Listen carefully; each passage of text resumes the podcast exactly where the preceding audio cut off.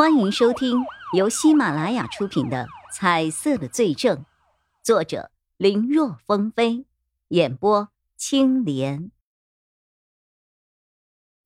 好在他这一段时间有空就接受钟离眼的格斗训练啊。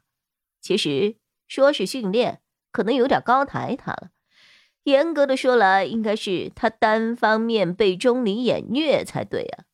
因为两个人在格斗上完全不是一个级别的，但是有地狱般的训练，让叶一辉的进步也是飞速的。两人拳来脚往之间，叶一辉手中的枪被那个人给踢飞了出去，腹部也被那个人一拳给击中。不过对方也没有好到哪里去，叶一辉也给了对方的肋骨一拳。与此同时，他还把对方的口罩给撕了下来。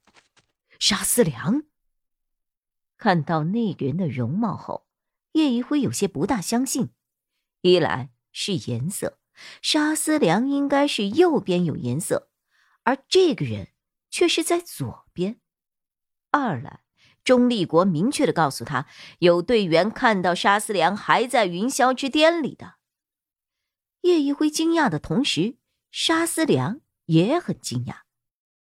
二人四目相对，本来他们以为凭借自己的能力都可以收拾对方的，可事实上，两个人半斤八两啊。单从技巧上而言，沙思良要比叶一辉要厉害很多，可叶一辉胜在经常被虐，呃呃不，应该说是抗揍的实战经验更加丰富，所以。两人你来我往，暂时都奈何不了彼此。可是，如果这么持续下去，胜利肯定是属于叶一辉的，因为他可不是一个人来的呀。他的搭档兼师傅钟离眼就在附近，等他来了，收拾这个人还不是分分钟的事情啊。叶一辉所需要做的，只是缠着这个人，不让对方离开就行。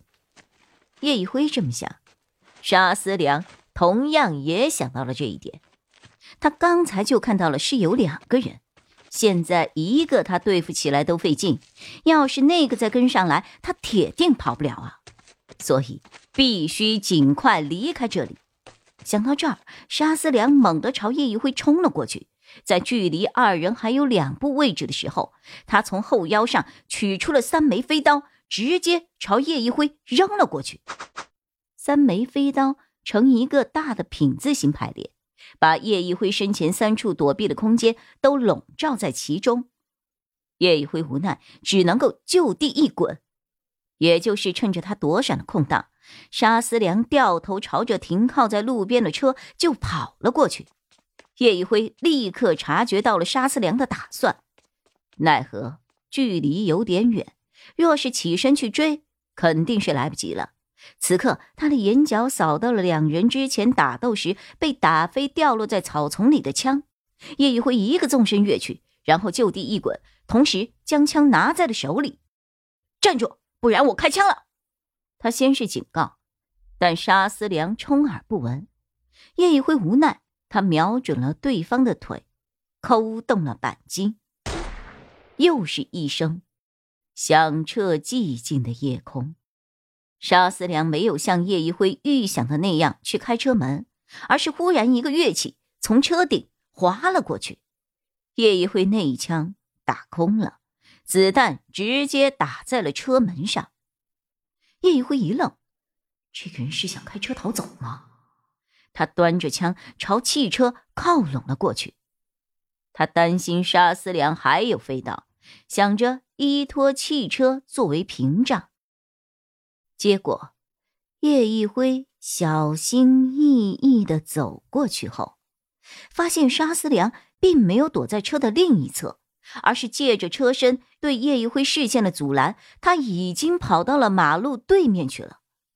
叶一辉慌忙的举枪又要射击，但就在他瞄准的同时，叶一辉看到不远处沙思良回头对着他冷笑，叶一辉有点不解，随后。他又看到了沙思良手上拿着一个像打火机一样的东西，似乎正准备按下去。叶一辉的心中忽然升起了一种强烈的不安。不及细想，他的身体已经先一步做出了反应。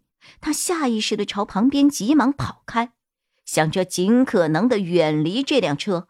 但是他为了不让沙思良逃走，他边跑边瞄准沙思良。一声巨响，枪声完全淹没在了爆炸声里，就连枪口的火花也被爆炸带起的火浪给掩盖了。叶一辉整个人更是在爆炸声中，像是断线的风筝一般被掀飞了出去。他没能看清自己开的那一枪结果是怎样的，他只是隐约感觉到沙思良的身子摇晃了一下，不知道是被他打中了，还是被爆炸的气浪给推带的。他的脑中闪过这些念头的同时，自己也重重的。落在了地上，然后咕噜噜的打了好几个滚才停下来。可是手枪仿佛已经长在了他的手上一般，被他牢牢的攥着。朦胧间，叶一辉感觉有人在摇晃他，他扭头一看，发现是钟离眼，不知道什么时候已经跑到了他的身后。此刻，对方正一脸焦急的关切着，对着他说着什么。但是因为爆炸，此刻叶一辉的耳朵里除了嗡嗡的声音之外，什么都听不到。别管我，快去追追！叶一辉也不知道自己的声音是大是小，他只是用力的在嘶喊着。说完后，他眼前一黑，整个人彻底晕了过去。叶一辉缓缓的睁开了眼睛，入眼的是一片雪白。他有些茫然的四下看了一下，叶一辉发现自己正躺在一张病床上。我这是啊！叶一辉一开始还没有明白自己为什么在这儿。但随着他意识的清醒和全身上下钻心的疼，在这种痛感之下，昏迷前的一幕幕又浮现在了脑海中。你醒了。一个有些熟悉的声音在身侧响起。叶一辉扭头看过去，发现是宋仁健正从不远处的沙发上起身。看样子，他刚才好像睡在那里。是宋医生，是宋医生在照顾我。叶一辉心里有些奇怪，虽然两人接触多次，但好像也没有熟到这种程度吧。本集播讲完毕，感谢收听，更多精彩内容，请在喜马拉雅搜索“青莲嘚不嘚”。